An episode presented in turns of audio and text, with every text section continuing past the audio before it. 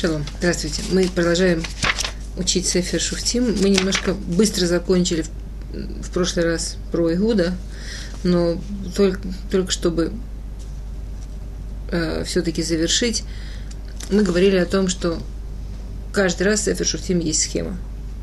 Еврейский народ грешит именно в ту сторону, те грехи, в сторону того, который символизирует определенный народ, именно этот народ приходит с наказанием Медакина за эти грехи, и пока наш народ не делает шуву, он остается под рабством, под, да, под тяжестью этого народа.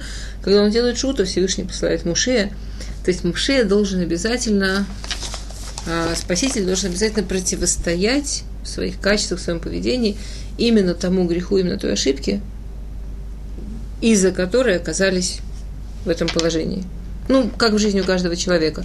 Пока я не пойму, что Всевышний от меня хочет и что мне нужно исправить, ну, чтобы исправить, мне же нужно именно в этой точке работать, именно над этим. Если, как выходил человек, а, у него проблемы с лошонара, сколько бы он ни работал над тем, чтобы э, хорошо разделять между мясом и молоком, но ту проблему, которая у него есть лошонара, он не исправит. Да?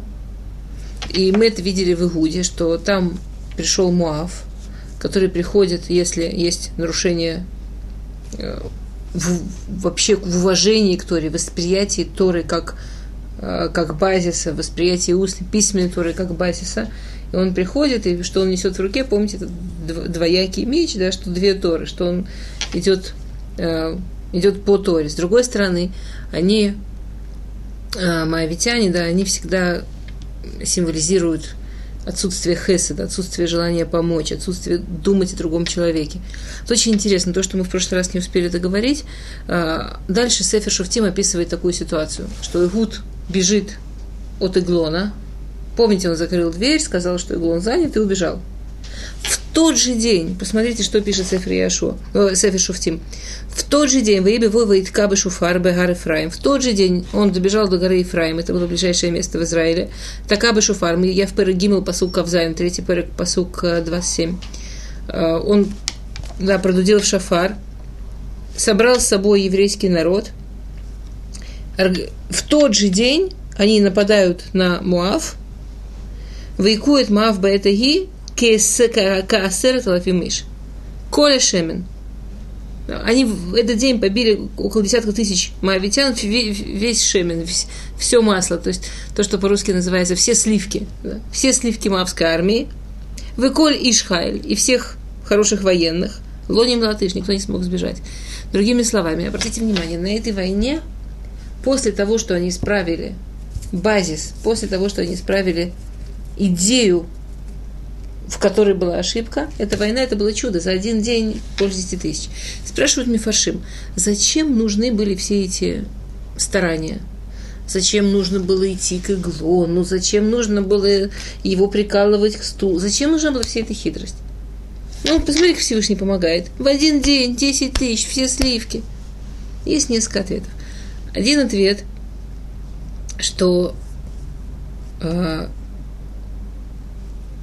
Игуд знал, что вся власть военная, она в руках Иглона. И как только Иглон погибнет, то будет очень легко вести эту войну, потому что они будут разрознены. Но мы на это хотели бы его спросить, Игуда, а ты что, не полагаешься на Всевышнего? Ну, посмотри, какое чудо он тебе сделал. Если было бы чудо чуть-чуть больше. И тут устами Игуда можно было бы ответить так. Эйн сумхим алянес.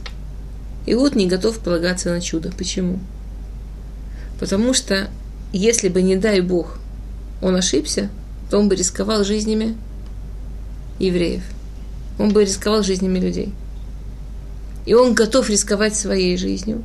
И он готов себя ставить в самое-самое острое, в самое сложное положение одного себя. Помните, что когда он пошел к Иглону, он всех отослал, что что-то пойдет не так, он все берет на себя. Но только, не дай Бог, не рискнуть жизнью никого из евреев. А посмотрите, это ровно наоборот, чем то, как себя вели моавитяне, когда к ним просто попросили воды. И они даже воду людям, которые из пустыни пришли, не были готовы дать. Все мне. И Игуд, который делает огромные усилия, идет на огромный риск, чтобы сделать хесед, чтобы охранить своих людей, чтобы защитить. Да, то есть мы видим, как он исправляет и с, точки зрения Торы, с точки зрения качеств, именно то, что там нужно было исправить, и приходит спасение. И Игуд был самым длинно правящим шофетом в истории еврейского народа. Можно себе представить, что когда ему было 80 Э, когда, когда ему было 80 лет как правителю, и он не стал правителем в юности, он был уже взрослым человеком, стал правителем, он уже был очень в уважаемом возрасте, и пишет Перегимл, последний посук, посук Ламедалев, Вахара Ваяшим Гар Бенанат, Ваякат Плештим Шешет Миотыш. После него был Шамгар Бенанат. Обратите внимание, не написано, сколько лет Шамгар был. Один Перуш говорит, что это не написано, потому что он был меньше года. Большинство пирушей Пирушим говорят, что не написано, сколько лет он был шофетом, потому что он был еще при жизни Игуда.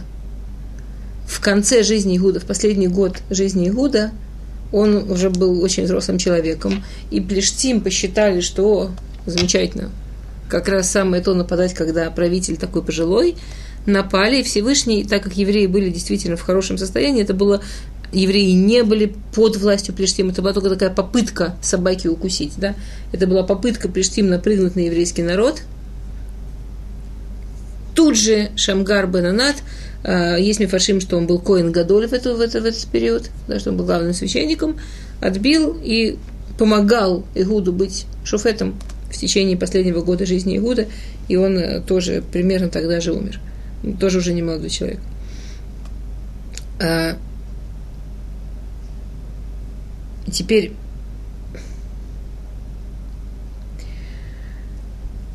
интересно, что Плештим, который в этот момент у евреев не было грехов, которые миуфияним, как метафияним, ну, э, которые характерны именно для Плештим, так Плештим ничего с ними не могли сделать.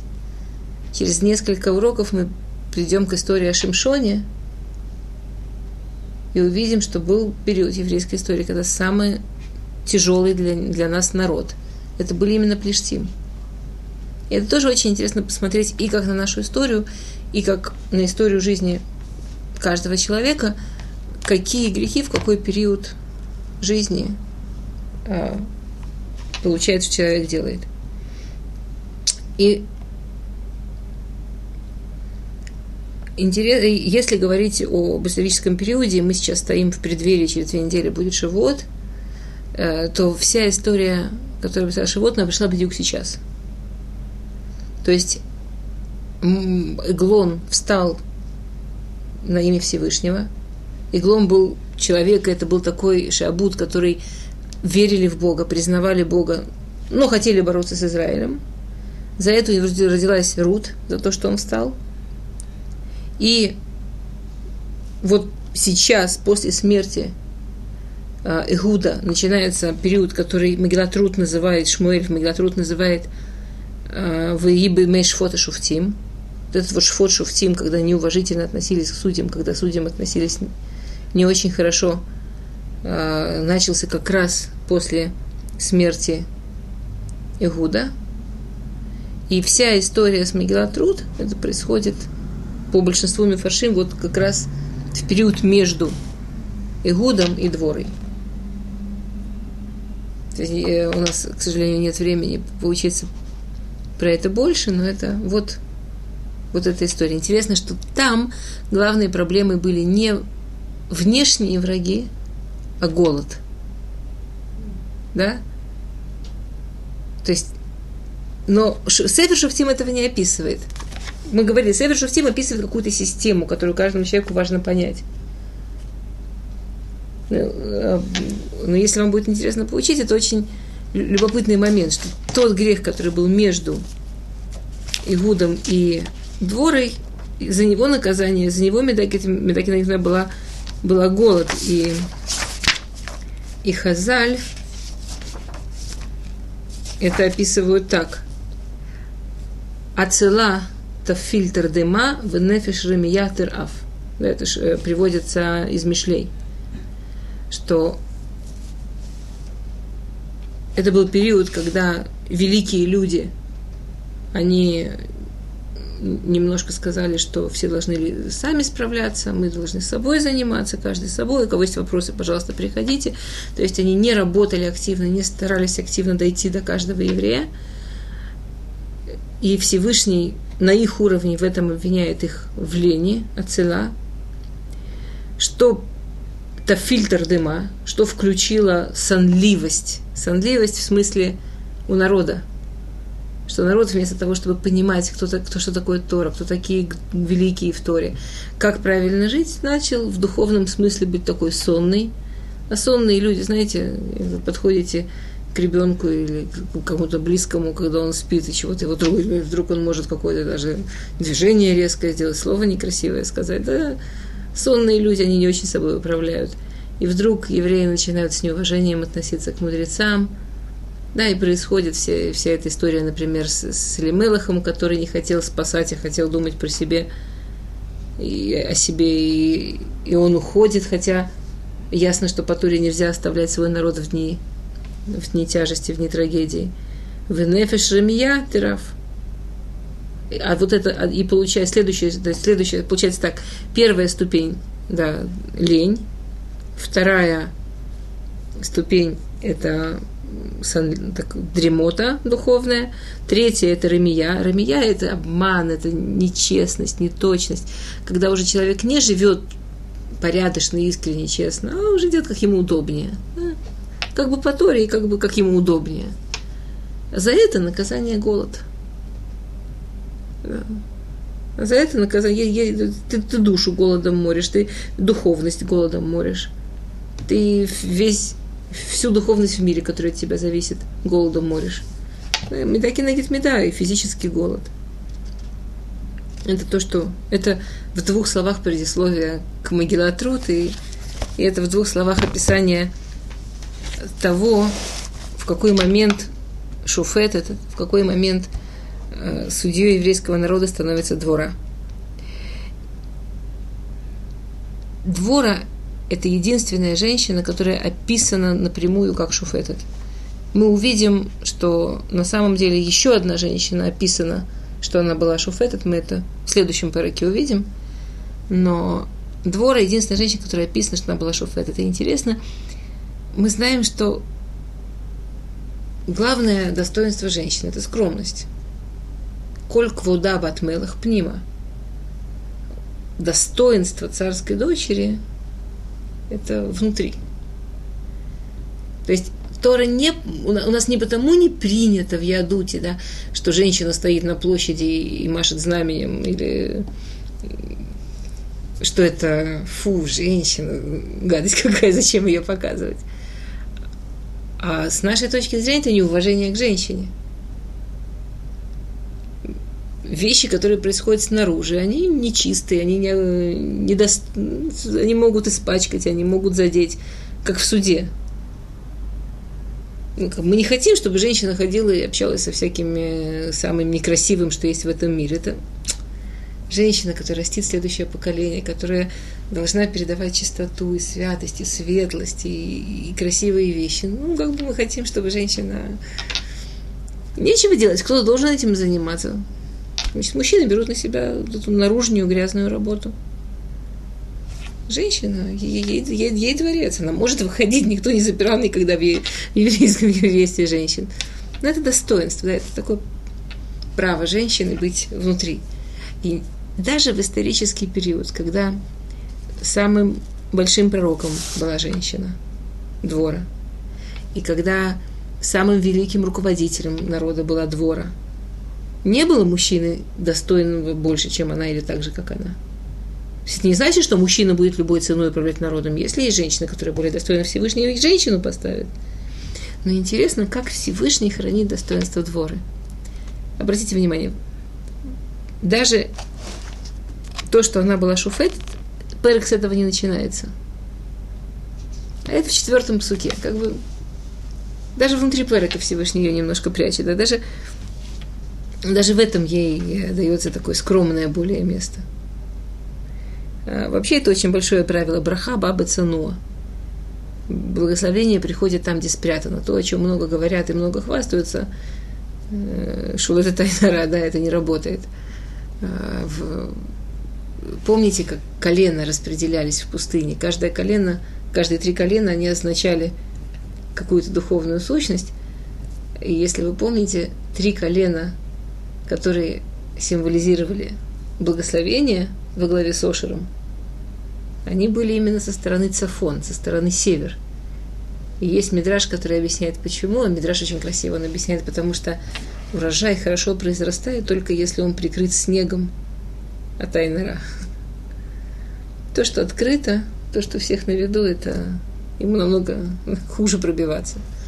То есть, что мы хотим, чтобы было в брахе, лучше его накрывать, лучше его прятать. Женщина – это очень тонкое, очень духовное существо. Нужно больше брахи, нужно больше накрывать, нужно больше прятать. Итак, Ваисиф убне Исраэля сотара бейне Ашем, вейгут мет. И опять стали бне Исраэль делать зло в глазах Всевышнего, а Игут умер. Какое зло? Вот интересно, настолько Сефер Шуфтим важно, чтобы мы поняли, что те Исурим, те проблемы, которые приходят, они всегда меда, кенегит меда, и через это язык, которым Бог с нами говорит, это язык, через который мы можем понять, что именно нам нужно исправлять, что никогда в Сефер Шуфтим не говорит, а делали они то-то и то-то. Они делали ра. Какое, подумай, посмотри, кто на них напал. Ни разу не сказано прямо. Вим кира Машем баяд явин мелах Канаан да, и отдал Всевышний их в руки Евина, царя Канаана, Ашер, Мелах, Ашер Малах Бехацор, Весар Цаво Сестра, Веу Юшев и Решет Агоим. Да, и, то есть в суке есть некая географическая загадка. Всевышний отдал их в руки Евина, царя Хацора, который правил в Хацоре, а его военный министр – это Сисра, и он сидит в Харешет Гоим.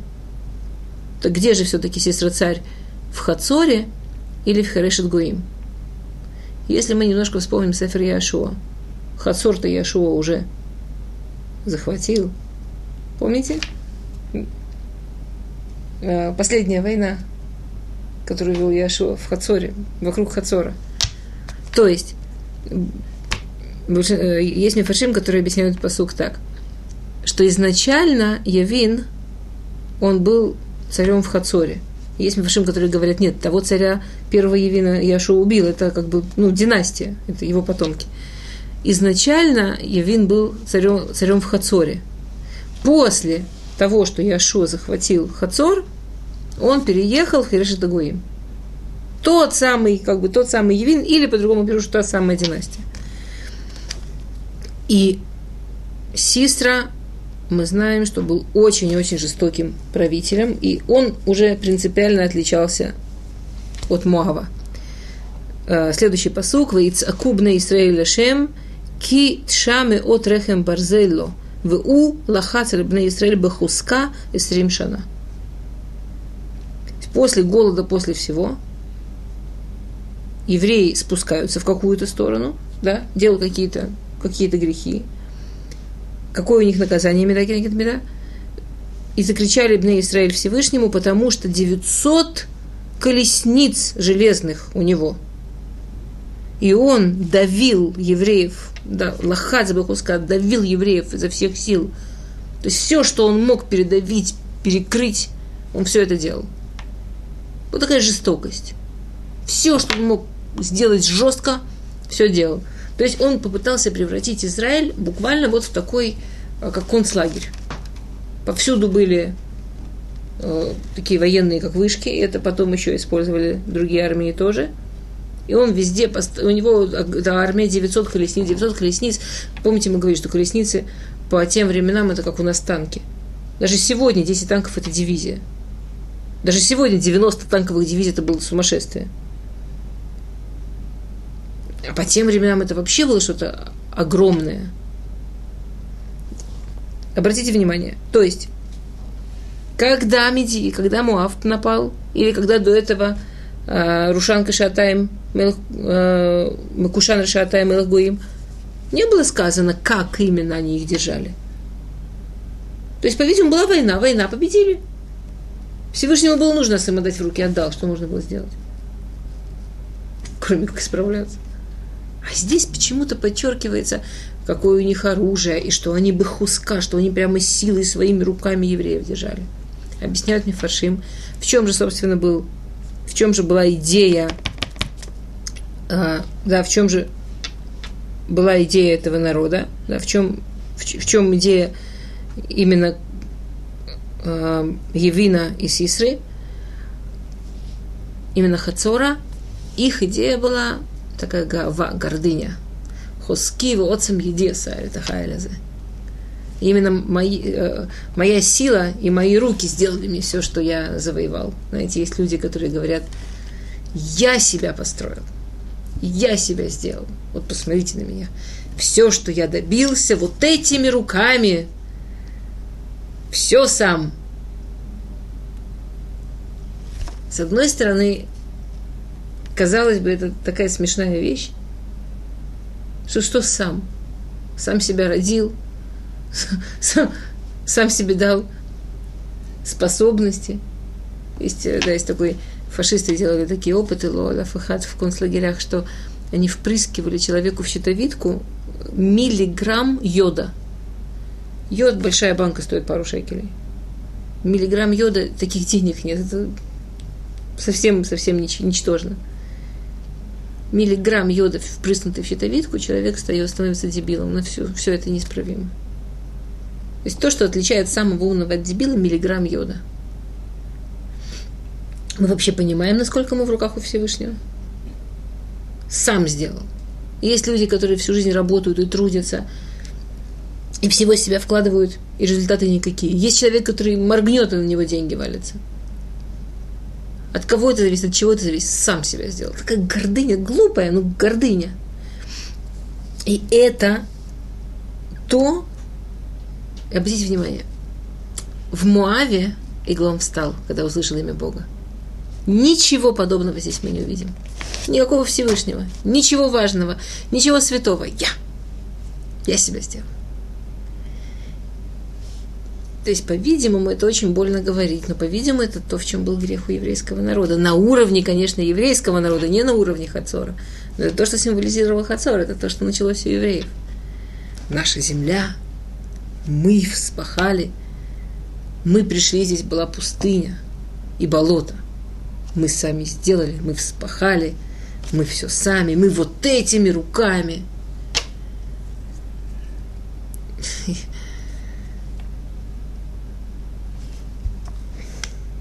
Очень, да, и мы, и мы очень, очень страшно. И 20 лет, 20 лет он их давил бы хуска, кохи, да? он их силой давил, и 20 лет вот эта вот гордыня не давала рот открыть и помолиться. И 20 лет было ощущение, что мы сейчас соберемся силами и... И 20 лет. И мы приблизились к дворе. Перек далит посук дали, четвертый перек, четвертый посук. У двора Иша Навия Эшет Лапидот и Шафтает Исраэль Баэтай. И двора Эшет Иша Навия, да, женщина пророчества, Эшет Лапидот, и шафт, э, Эшет Лапидот немножко трудно перевести. В Мидраш это переводится как Эшет, как Баль. Знаете, Баля Байт. Что такое Баля Байт? Просто человек, который купил дом. Что-то больше. Я, я приглашаю гостей. Я, ба, я, да, у меня, это не просто, что у меня есть дом, приходите это недостаточно. Это я и дом должна создать какой-то такой симбиоз, что в итоге этого симбиоза есть теплая кровать, и, и теплая атмосфера, и теплая еда. Ну, я не хочу об этом долго, но это очень интересно. Есть, а, есть очень много, что мы это не просто вот там есть муж и жена, а мы создаем какой-то симбиоз, и получается семья. Я и комната, несколько комнат и туалет. Нет, это не так. Мы создаем какой-то симбиоз, и получается Бааля Байт. Почему муж называется Бааля Иша? Не то, что вот женился и все. Он, он, он, он получает Баалут, он, он создает какой-то симбиоз с этой, с, этой, с этой женщиной.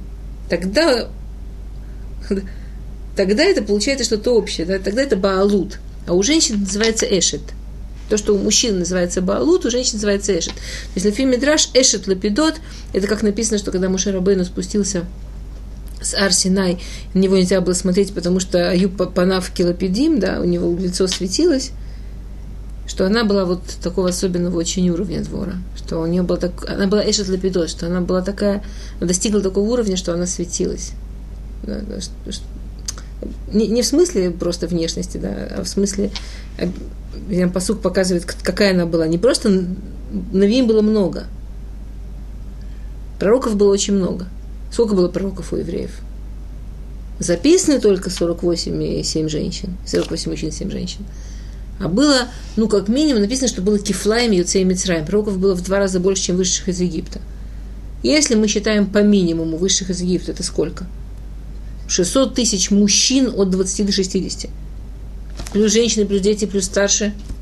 Но если в каждой семье был только один, два, три ребеночка, то все равно больше двух миллионов получается. Давайте оглянемся вокруг. У евреев редко бывает только один-два ребеночка. Как-то мы обычно, мы такой народ в этом смысле. То есть 2 миллиона, если кифлаем, 4 миллиона по самому минимуму. Мы из них знаем 48 плюс 7.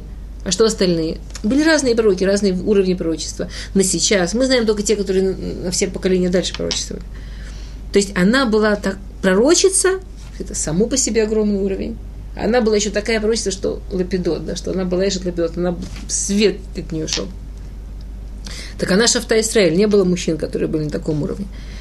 Другой Перуш объясняет, что Лапидот – это одно из имен ее мужа. Да? У ее мужа было три имени – Барак, Михаэль и Лапидот.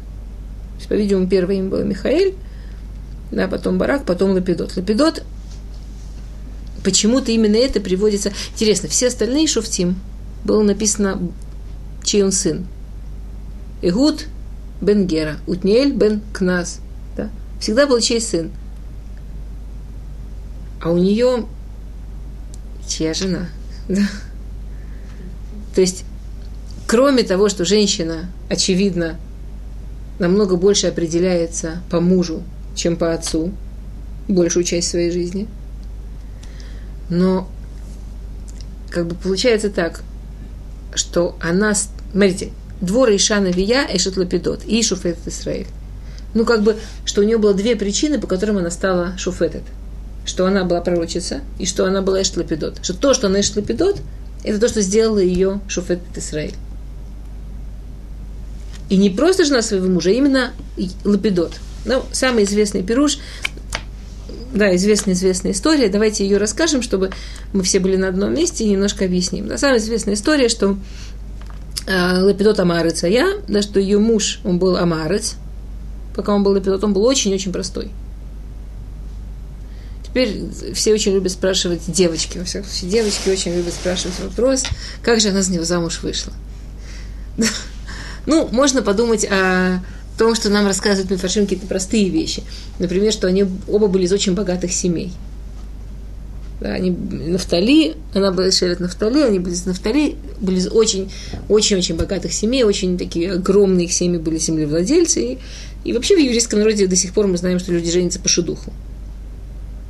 Даже вообще такой маленький вопрос. Ну, а почему Кудышборг так сделал? Почему Кудышборг так сделал? Это, может быть, сейчас как раз и... Вообще нигде не написано, что муж и жена обязательно должны быть на одном уровне пророчества. Мы даже нигде такого и не видели. Маше пророк Сепора нет. А вот. Кроме наших а вот. Ну, а вот тоже. Так Сара была пророчества намного больше, чем Авраам. У Авраама было очень маленькое пророчество. Сара, как пророчество, она была большая. А Всевышний говорит, слушай Сару, потому что она пророчится намного больше. Мы не видим нигде вот это. Это очень интересно. Есть такое какое-то ожидание, что муж и жена должны быть на одном уровне а, когнитивном, одинаково думать, одинаково а, быть одинаково интеллигентными, одинаково духовными. Интересно, что мы нигде в туре этого не видим. Я нигде не видела, чтобы где-то было написано, что требование – Вообще мужчины и женщины очень разные, думают с разной скоростью, что абсолютно не говорит о том, что кто-то умнее, кто-то менее умный. Думают по-разному, видят с разных сторон. А здесь мы видим историю довольно обычную в жизни. Иногда это мужчина, иногда это женщина. Кто-то в паре очень высокого уровня, а кто-то паре не такого высокого уровня. В данном случае женщина была пророчица и очень-очень мудрая, и очень знающая, а он был амарец, он был очень обычный человек. Он был не просто обычный человек по этой, а, по этой истории, которую мы сейчас идем рассказывать, а он был, у него были какие-то трудности вообще с учебой изначальные. То есть он был уверен, что он в принципе учиться не может. Теперь, с точки зрения денег она справлялась сама. Она вела все эти бизнесы замечательно, прекрасно справлялась. С точки зрения знаний в Торе, она была выше вообще всех современников. Тем не менее, она понимает, что учеба мужа – это не только вещь, которая помогает мужу и поднимает мужа, но что учеба мужа, чтобы у мужа было время для учебы Торы, чтобы муж учил Тору, это что-то совершенно меняющее семью, совершенно необходимое для него как человека и для нее. Мы знаем, что мецва учиться она на мужчине, что заслуга в будущем мире у нас от учебы мужчин – Другое дело, что у них яцера по этому поводу совсем другое. Каждый, кто ломит сувеволсе, у него яцера меньше. Женщине, конечно, когда у нее нет в этом такой мецвы сесть и поучиться одно удовольствие, особенно когда посуду ждет. А мужчина, у которого у него это главная мецва, мецувеволсе у него намного, хотя награда больше, так у него и яцера, конечно, больше. В общем, Лапидот, тогда еще не Лапидот, тогда еще Михаил, он был убежден, что он учиться вообще не может. Вообще не может. Что она придумала? Она ему сказала, смотри, вот Бейт Мидраш, да, вот у нас Ешива, люди учатся. А освещение очень дорого стоит. В те времена вообще это сумасшедшие деньги было. А мы такие богатые люди. Мы можем обеспечивать их светильниками, лапидот, светильниками, чтобы они могли учиться ночью. Но если мы им просто дадим деньги, у нас будет маленькая мецва, потому что что мы от себя дали?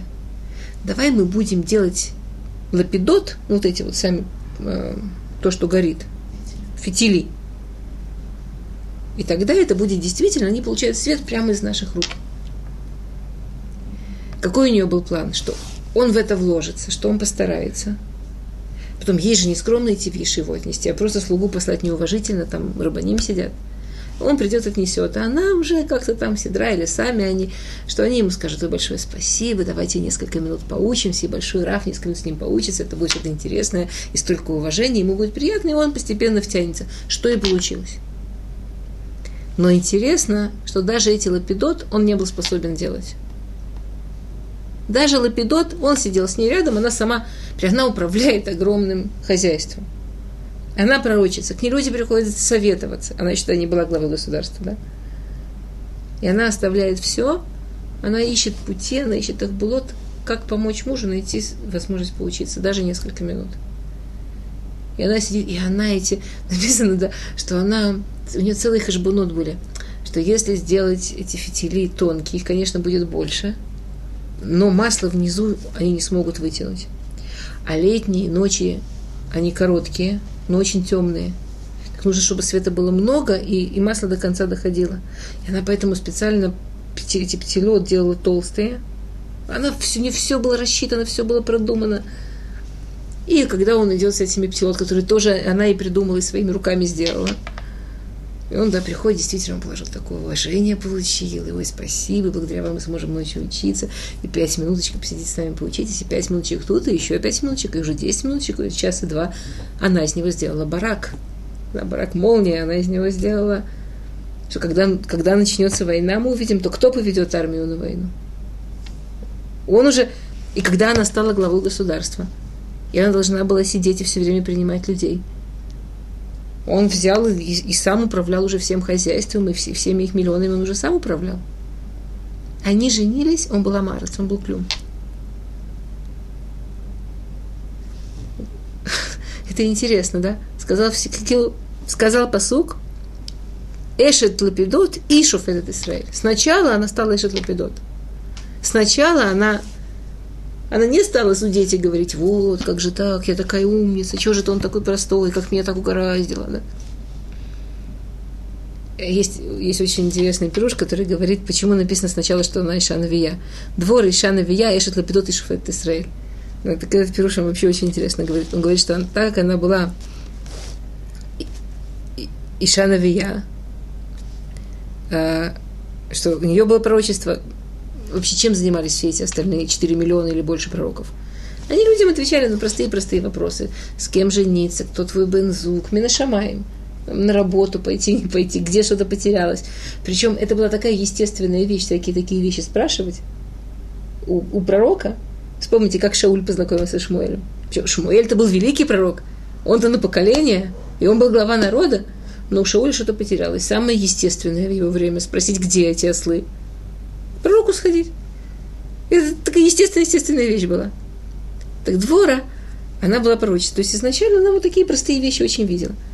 И она видела, что это ее бензук. Нет вопросов, какого он уровня, какого она уровня. Это то, что Кадушборг узнает, что их обоих приведет к совершенству. Ей нужно было прийти к совершенству через то, что уважать его таким, как он, и помогать ему двигаться вперед так, чтобы ему хотелось двигаться. Она не стояла над ним, ну иди учиться, хоть на пять минут уже пойди идет такой. Она организовывала ситуацию, чтобы он чувствовал в этом уважение и кайф. То есть, как бы, поэтому Пируша получается такая цепочка. Она была новия. Она знала, что это ее бензук. Она понимала, что вот это ее шлихут. Она сделала из него лапидот. Она стала шуфет Исраиль. Окей. А, в и юшевет тахат томер двора, бейн арама левен бейт эль, Баар Ефраим, в Яалу Эле Бне Исраэль Мишпат. Они из Шевет Нафтали, они из колена Нафтали. Что она сидит в Ар Ефраим? И не просто Ар Ефраим, а она сидит под Томер двора, да, под э, финиковой пальмой. Э, прямо если посмотреть на карте, где это между Рамотом и Бейтелем, Рама – это Рамот современный, ну, за Рамотом. Рама – это там, где потом родится Раматаем Цуфим, да, там, где потом родится Шмуэль, там, где вот э, Кевер Шмуэль. Рама это чуть-чуть до, ну, очень, очень близко к современному Рамоту. И Бейтель, представляете, где Бейтель, да? Прямо центр страны. Она сидит буквально в центре страны,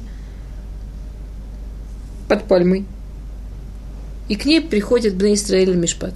Ну, вообще, да, у нас есть вопрос, что женщина не может быть Рав Пусек. Чего она делала? Есть несколько ответов – во-первых, женщина не может быть рав пусех, но женщина может посоветовать. Женщина может объяснить. Она была пророчицей. Она делала то, что она может делать. Она может управлять. И э, она сидела не у себя дома, мы видим, не в Шевет Нафтали. Во-первых, Мишум Цниют. Что если бы она продолжала быть домашней женщиной, и замужней, обычной женщиной в обычной рамке замужней женщины, то понятно, что могли бы прийти люди, когда она не очень, может быть, скромно выглядит, или э, с мужем какие, как-то ближе, чем то, что красиво, чтобы было общественно. Для мужчины это сделать легче. Для женщины, когда она со своим мужчиной, со своим мужем, когда она со своим домом, мы знаем, да, женщина в, в Торе байт и бат – это одно и то же слово. Женщина и ее дом – это одно и то же понятие. Женщина со своим домом сливается. Э, женщина не может дома всегда ходить, да, мужчина он может ходить в костюме, ему нормально. Женщина, конечно, может, но в нормальной ситуации женщина не, не будет по дому, как она живет в доме, как она действует в доме, но это не подходит ходить все время в костюме и на каблуках. Ну, я картинку хочу нарисовать. То есть, если бы люди к ней приходили, она была дома, то, во-первых, очень тяжело было бы, чтобы это было цено. И она это понимает, и практически для женщины управлять страной – это отдалиться от семьи. Это пожертвовать семьей. А когда она стала шуфетет, она уже была не такая юная, но для нее это было понятно, что это одна из причин, почему и мы это увидим. На самом деле, до двора была уже женщина, которую Всевышний хотел выбрать как шуфетет, и она отказалась. Она немножко была, увидела, что разрушает семью, и отказалась. Для нее было важнее ее Тавкит, как э, ее должность жены для нее была важнее, чем ее должность главы государства. А? Ну, подождите еще. Написано. О, хотите? Классно, домашнее задание. Найдите, я даже подскажу в следующем перете. Найдите, где в следующем перете написано, кто была Шуфета до дворы. Написано черным по белому, четко написано. Никто не знает. Ну, не, то, что никто, те, кто выучили, знают, но вот это прикол, это, это не нужно перушим, это написано черным по белому, совершенно. Вот очень много, на самом деле, в Танахе очень много таких вещей, написано черным по белому, и, и не обращается внимания, когда видишь, что так просто. Окей.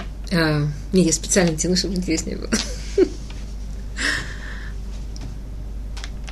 И а, другая причина, почему она сидит не у себя дома, а под пальмой. Пальма – это такое дерево особенное – во-первых, это была еще Томер Двора. Почему эта пальма у нее имя есть? Обычно пальма не бессменная, да, это пальма по имени Двора. Томер Двора. А пальма Двора это была пальма, под которой была похоронена Двора, в честь которой, видимо, Двора была названа, Шофетет. Двора это была кормилица Ривки. У Ривки была кормилица. Когда Ривка поехала к Ицхаку, хотя она была из богатой семьи и все такое, почему-то служанок ей особо не дали. Дали ей одну ее, вообще никого ей не дали, но у нее была кормилица двора, которая сказала, одну девочку не пущу. Ну, вообще ребенок же был совсем. И тогда они сказали гордо, что они с ней послали служанок. Служанки это была двора, которая сказала, что ребенка не отпущу. И она с ней поехала. И она очень помогала. Она была такой очень важный член семьи. Действительно, была женщина очень, очень особенная, очень достойная. Например, знаменитый вопрос, откуда Яков узнал, что пора возвращаться. Часть, что это было пророчество, а часть, что просто Ривка послала к нему двору. И двор уже была очень взрослая женщина, очень пожилая. Она доехала до Якова, сказала им, когда возвращалась назад, она умерла от старости. Она уже была очень пожилая.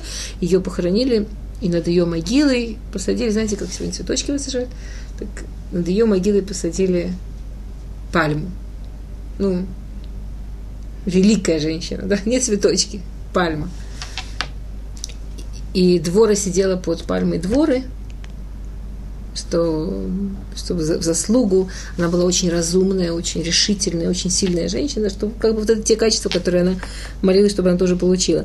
С другой стороны, пальма интересное дерево. Например, вот есть ива, ну, так ветки спускаются, Одна из главных причин, по которым двор не сидела дома, это чтобы не было ихуда. Понятно, что к ней приходило очень много мужчины. И даже от, открыть дверь, не открыть дверь, это всегда можно нечаянно попасться. И она вообще просто, чтобы не было вопросов, она принимала людей вообще на улице под пальмой, которая вообще капли тени не дает, то есть ни капельки не закрывает. Конечно, это очень трудно и намного приятнее, тем более в нашем-то климате сидеть в тени, но для двора было да, очень важно, чтобы не было даже вопроса и сомнения с Ехуду. С другой стороны, это был не только Ехуд, все видели, как она судит. Но ничего не скрывает. Она совершенно открыто, видели, что это честно, что это очень... Абсолютно, вот, все у кого вопросы, вот, пожалуйста, все. То, что сегодня называется открытость власти, все видели, что она не берет никаких взяток, что она не берет никаких денег за свою работу, что это все совершенно только для людей, совершенно бесплатно – а, еще один пируш, что пальмы, они растут только в низком месте. Пальмы не растут на горе, не растут на холме. Пальмы растут только в низинах. И у этого есть два пируша. Один, что это символизировало, что она старается дойти до глубины. Или это Всевышний хотел показать, что она доходит до глубины. Все-таки здесь именно подчеркнуто. Другой, как она к себе относилась. Она не относилась к себе, что она такая на холме сидит, гордая. Грех народа был в гордости. Я сделал, я смог. Она специально села в глубокое место. Понимаете? Вниз, ребята, давайте пониже. Э, нос, опустим нос. Я глава народа, я сижу в низинке. Исправляемся. Это, она, вообще это очень интересно. Она и Барак, все, что они делают, и это очень важно помнить. Они делают, у них всегда есть направление борьба с гордыней борьба с тем, что человек не видит, что это Всевышний ему дал, что это не он руками сделал, потому что это было именно то, что нужно было исправлять, чтобы спастись от Хацор, да? А.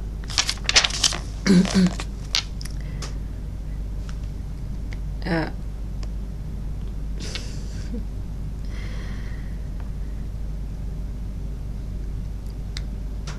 Окей. Okay. А теперь и двора видит, что народ исправился, и что народ уже молится и кричит, и она получает пророчество, что можно воевать, что все, что вы будете воевать и победите. Но мы знаем, что есть запрет Торы, что вы альтиса иша клигевер, что женщина не может носить мужской, мужское кли. Главное мужское кли – это оружие – Оттуда учится тоже про вид одежды, которые определенные только для мужчин, там, например, брюки и так далее. Но это учится. Прямое клейгевер – это оружие, что женщина не должна, да, насколько это возможно, если женщина может защищаться и так далее, но насколько возможно, женщина должна не, э, не, не, не брать чисто мужское оружие. Понятно, что в этом есть очень глубокий смысл. Если женщина может быть такой амазонкой, если женщина может носить оружие. Интересно, ни разу в истории не было, что женщины так четко участвуют в войнах и так далее, и при этом остаются нормальные социальные отношения. И это очень глубокая вещь. Первая женщина, ее звали Хава. Хава – это дающая жизнь. Мы – источник жизни. Например, когда делают мизбех в храме, когда делают жертвенник – нельзя, чтобы его касалось железа. Потому что из железа делают оружие, которым убивают, а мизбех на нем делают вещи, которые дают жизнь миру. Женщина, как мизбех в храме, да? Женщина максимально должна не прикасаться к оружию, к оружию убийства. Потому что мы те, кто несем жизнь. Если женщину заставить идти на войну и воевать, и убивать, мы можем. Мы все можем. Но что мы дадим дальше? Но какую жизнь мы дальше дадим? На, как бы Тора говорит так, внутренняя сущность женщины давать жизнь. Нельзя, нужно постараться как можно больше не вступать в конфликт с самим собой. Не вносить в свой внутренний мир вещи, которые абсолютно противоречат тому, ради чего ты есть. Когда нужно идти на войну, двора не хочет туда идти. Что она делает? В Атишлах, в Атикрады барак, он уже барак. Он уже после всех лапидот, он уже барак, он уже прошел стадию лапидот, он уже молния, он уже барак, он уже управляет, и он уже все, он уже все может. Барак бен Авиноам, Микедыш Нафтали. Ну, понятно, Микедыш Нафтали, а кто все, всем их хозяйством Нафтали управляет? Ветомар Элав, Алот Цива Ашем Элоке Исраэль Леха, Умашахта Баар Табур – Велакахта имха асерат алафим иш, мибней нафтали, у мибней звулун. Она получила полное пророчество, кого ему взять, да, что вот иди к Табур, я получила пророчество, что ты, ты победишь, возьми с собой 10 тысяч человек из Нафтоли и из Звулуна. Они, если мы посмотрим на карту колена, они как раз по соседству, и это было самое естественное, самое простое.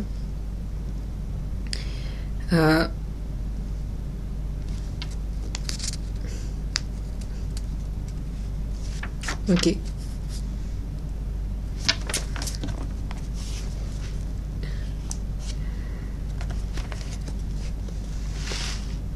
Есть, э, почему, есть, есть такой пируш, почему именно 10 тысяч человек, в там, что такое хасер талафим иш, вело походки, Исраэль, Тодор, Аю Осира, да, как сказано, в Мацану Бездом, Шии в Шарла Ациль, Эла Безхуда Сарацадиким. диким мы знаем, что евреи в том поколении они были не очень праведные. А мы видели, когда Авраам спорит с Всевышним, чтобы спасти с дом, для того, чтобы спасти место, нужно как минимум 10 праведников.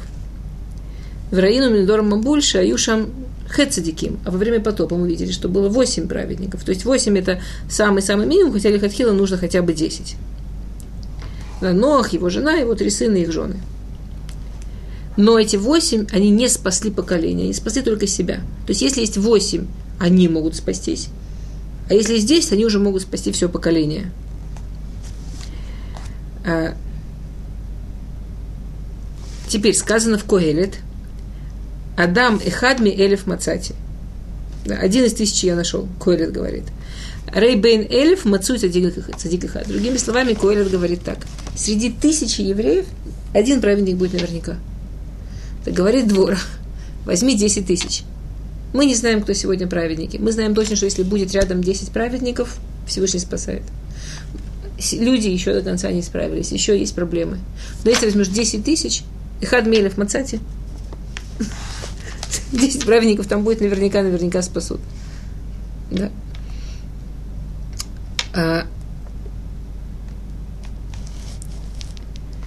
У Машахти Илех Эль Кишон, Эль Сестра Сарцева Евин, Вед Рахво, Вед Гумано, Венататил Бьетха.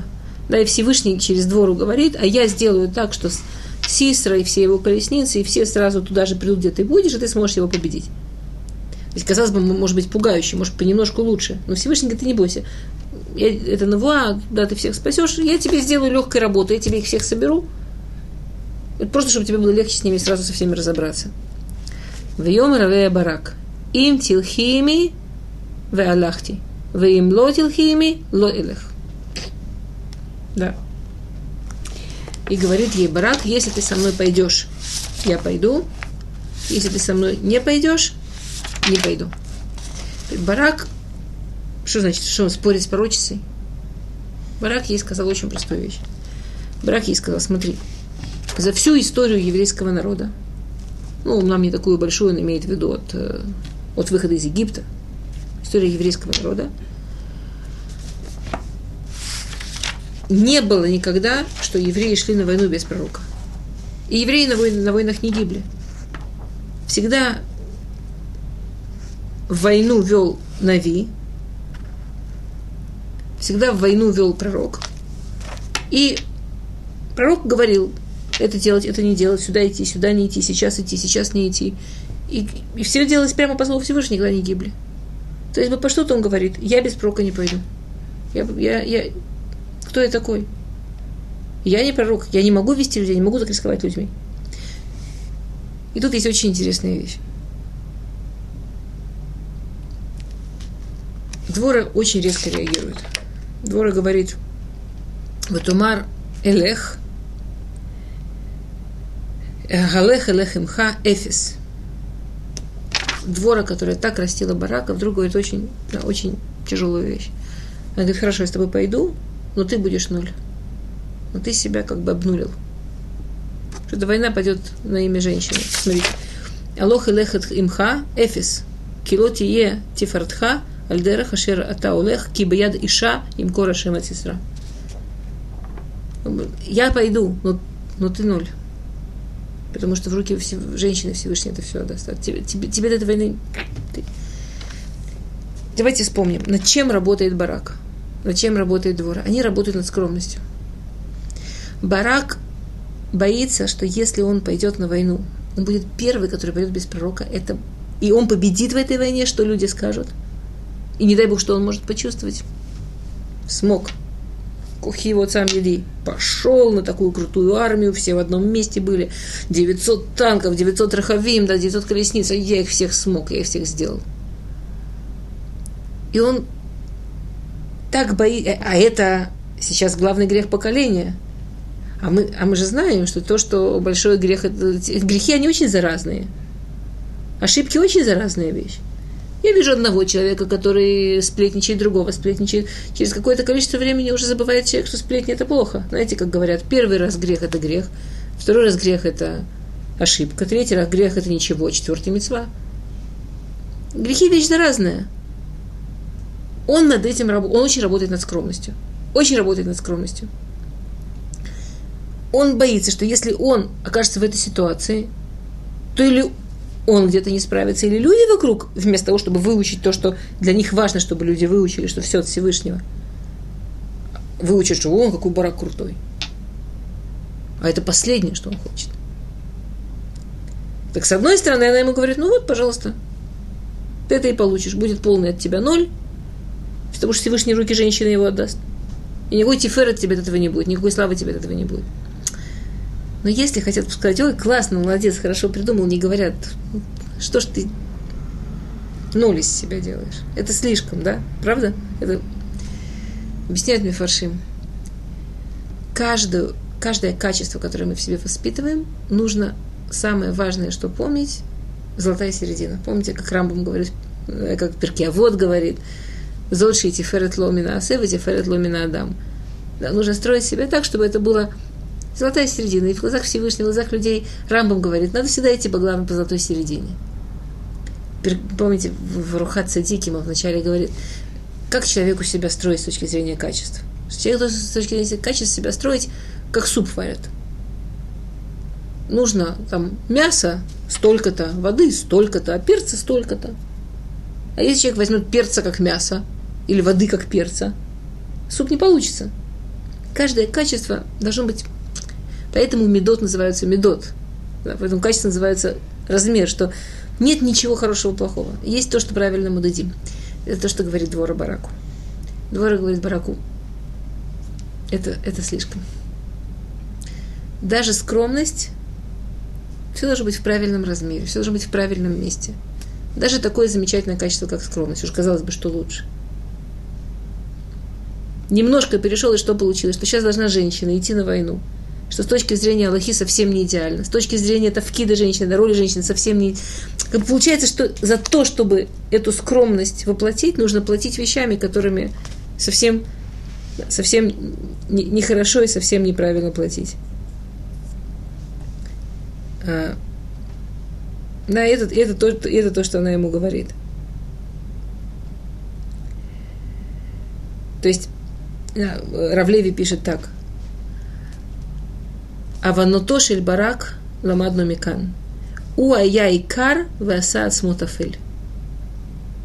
Из, мы, учим из барака, что он сделал грех тем, что он попросил помощь дворе. Он должен был быть главным, а он сделал из себя подчиненного. И говорят Хазаль, что есть правила, мы на этом закончим, но это, чтобы закончить только эту, эту мысль есть правило, как человек растет. Для того, чтобы человеку расти, для того, чтобы человеку развиваться, ему нужно несколько вещей. Ему нужно, во-первых, видеть цель. Ему нужно видеть в себе хорошее, ему нужно видеть в себе малот руханиот, ему нужно видеть, что он может, и ему нужно помнить, что получится или нет от Всевышнего. Это определение, как работать над собой. Это, и, в общем, это тоже определение скромности. Скромность не в том, чтобы сказать, я ничего не стою, что у меня есть, что я вообще... А работать с чем будешь? А двигаться с чем будешь? А зачем Всевышний дал тебе все, что у тебя есть, если это все ничего не стоит? Э, сын Хофицхайма рассказывал Брискирова, что, что Хофицхайм, он всегда очень молился, чтобы его не воспринимали как великого праведника чтобы его, э, что то, э, слегка, наоборот, что, что, что, чтобы, его, чтобы его не воспринимали как а, великого по потому что это давало очень большой ковод. А близкий род спросил, а почему он не молился, чтобы его не воспринимали как праведника? Ну, всех офицхаем, да. Он говорит, ну, это, это просто была его объективная реальность, это он понимал, что это объективно. Он не, понимаете, он не считал это а, там, большой по это такой гений, это круто, да, это он чувствовал, что это ему плохо. А то, что он праведник, он праведник. Он с этим работает, он с этим людей приближает, он с этим миквоот строит, он с этим... Это реальность. Этим нужно пользоваться. Окей, без Раташем. До следующей недели у нас э, окончание войны, двор и